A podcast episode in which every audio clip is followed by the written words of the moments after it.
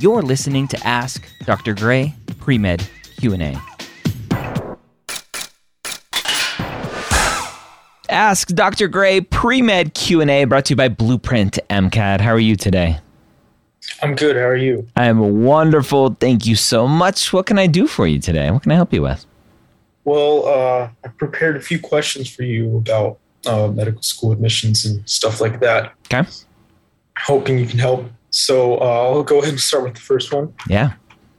So I've been watching. Uh, I've been basically binge watching your videos lately, and um, one of my favorite videos of yours is it, it was in this the series where you interview like old pre meds. It was uh, Dr. Richard J. Brown, the, the plastic surgeon who went from the 2.7 GPA. Oh yeah. Plastic surgeon. Good old And- Ricky.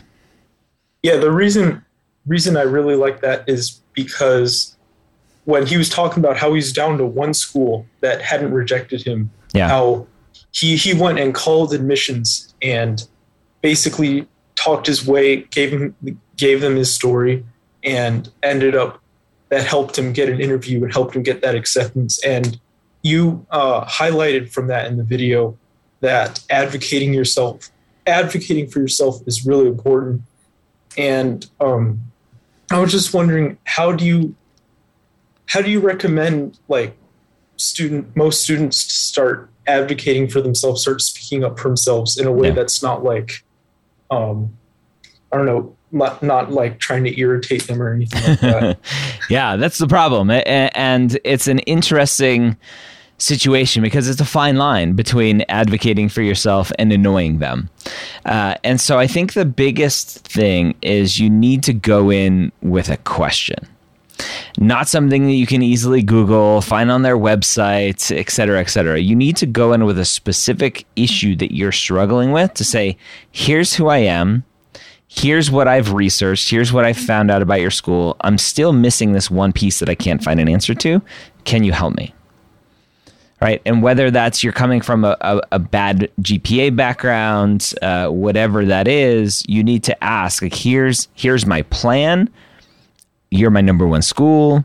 I, I, w- I wanted to see if this is something that would work to to to look favorably for the admissions committee like you need to ask a question too many students email me directly and so i can only imagine what they're emailing to schools and they'll they'll email this huge long life story autobiography.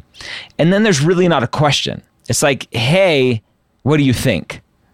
And and so that to me is the most frustrating because it basically has zero empathy for how busy that person is like we need short we need sweet. There's a reason tweets are, are fun because it's only 280 characters right? We even went fr- went up from 140 it needs to be short sweet to the point. I don't need a huge backstory. I just need to know the relevant information to help answer the question that you have at hand.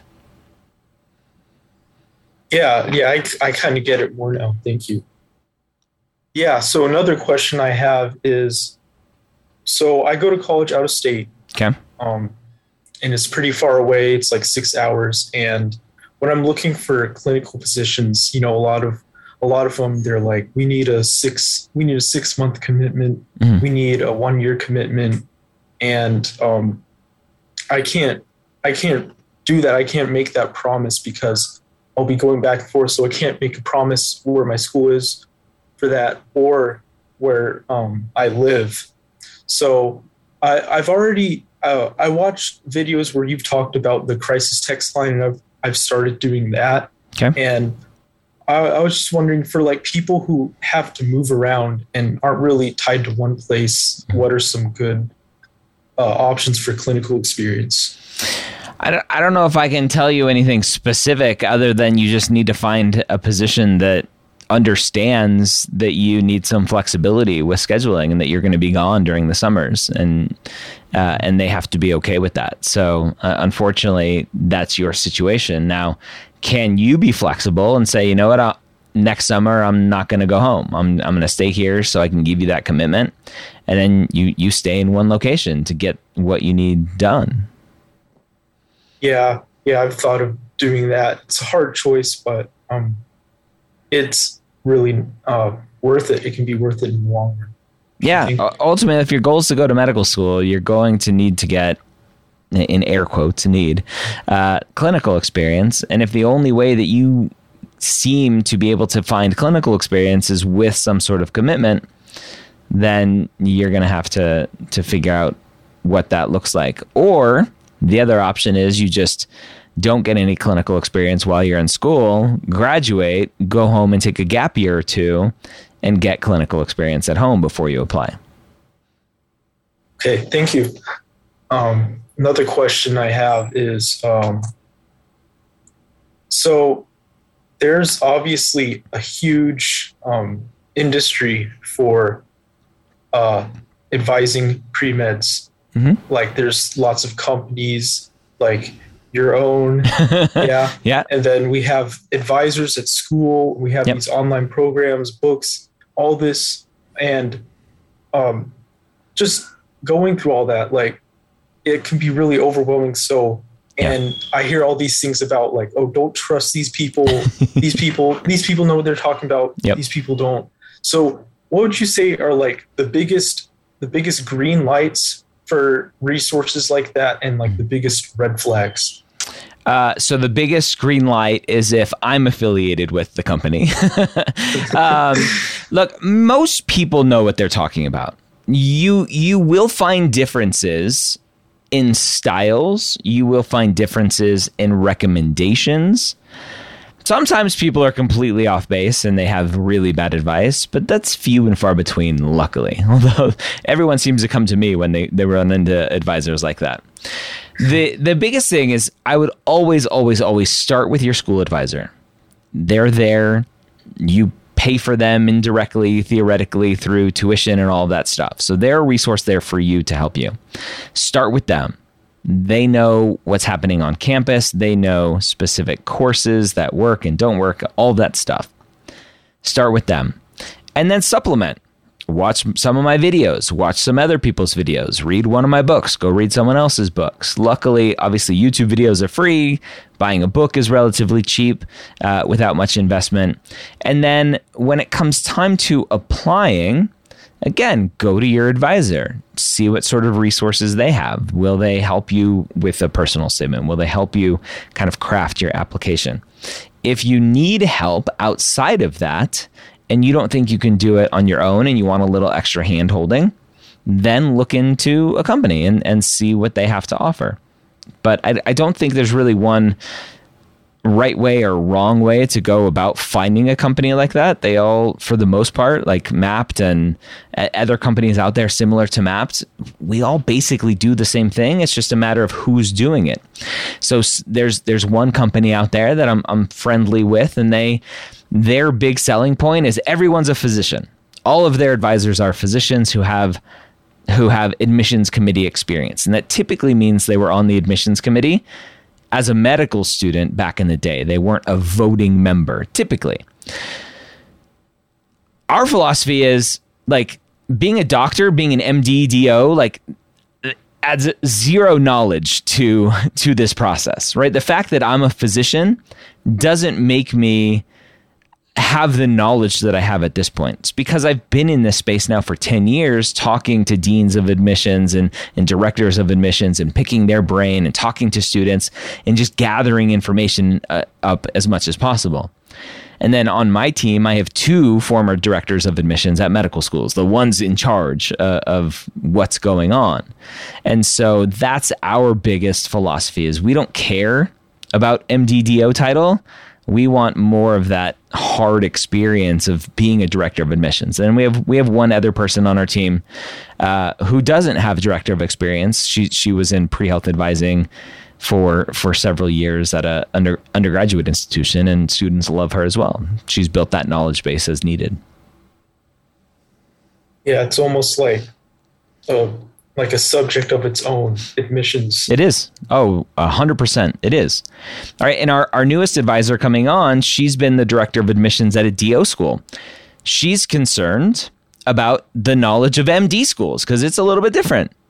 But it's a lot the same. So we'll we'll teach her some of the things that maybe she doesn't know about allopathic MD admissions or maybe the te- t- specific Texas medical school admissions processes, and she'll she'll build her knowledge. But for the most part, having been a director of admissions, she understands ninety five percent of it. Yeah. Thank you. See, I think I have one more question. Okay.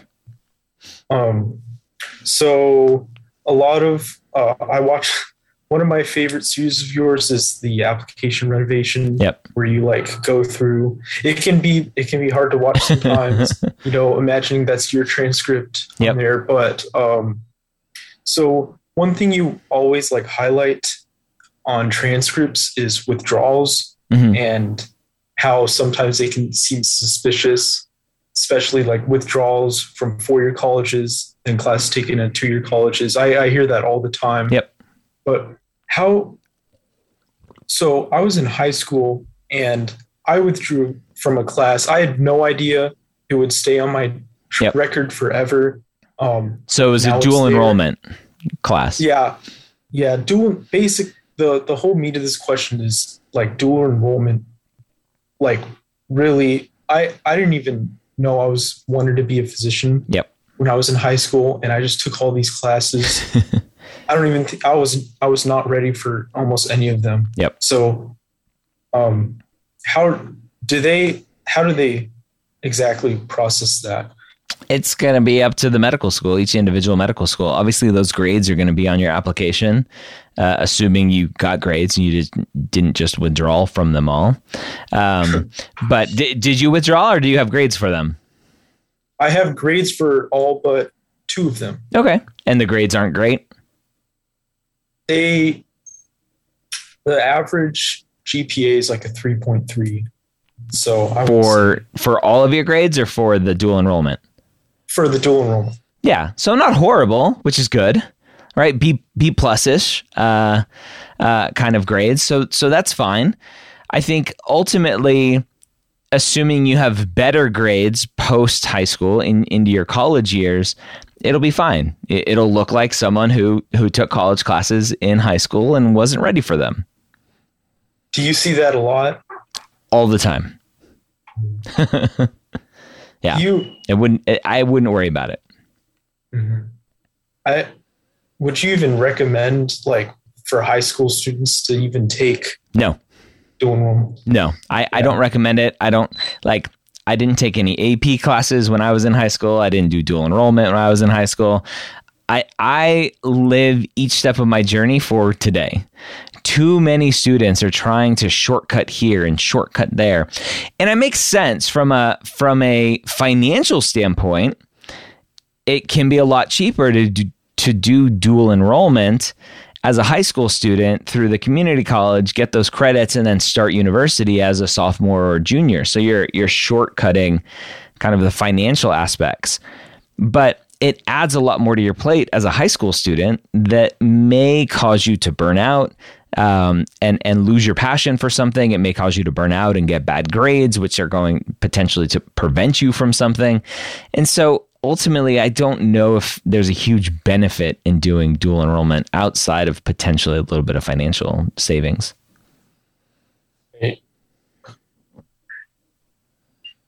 Yeah, if I I I try to live without regrets, but if I could go back and change one thing, Yeah, three point three is not super scary. I wouldn't I wouldn't worry about that from dual enrollment. I, I've seen 2.0 from dual enrollment. That really stings.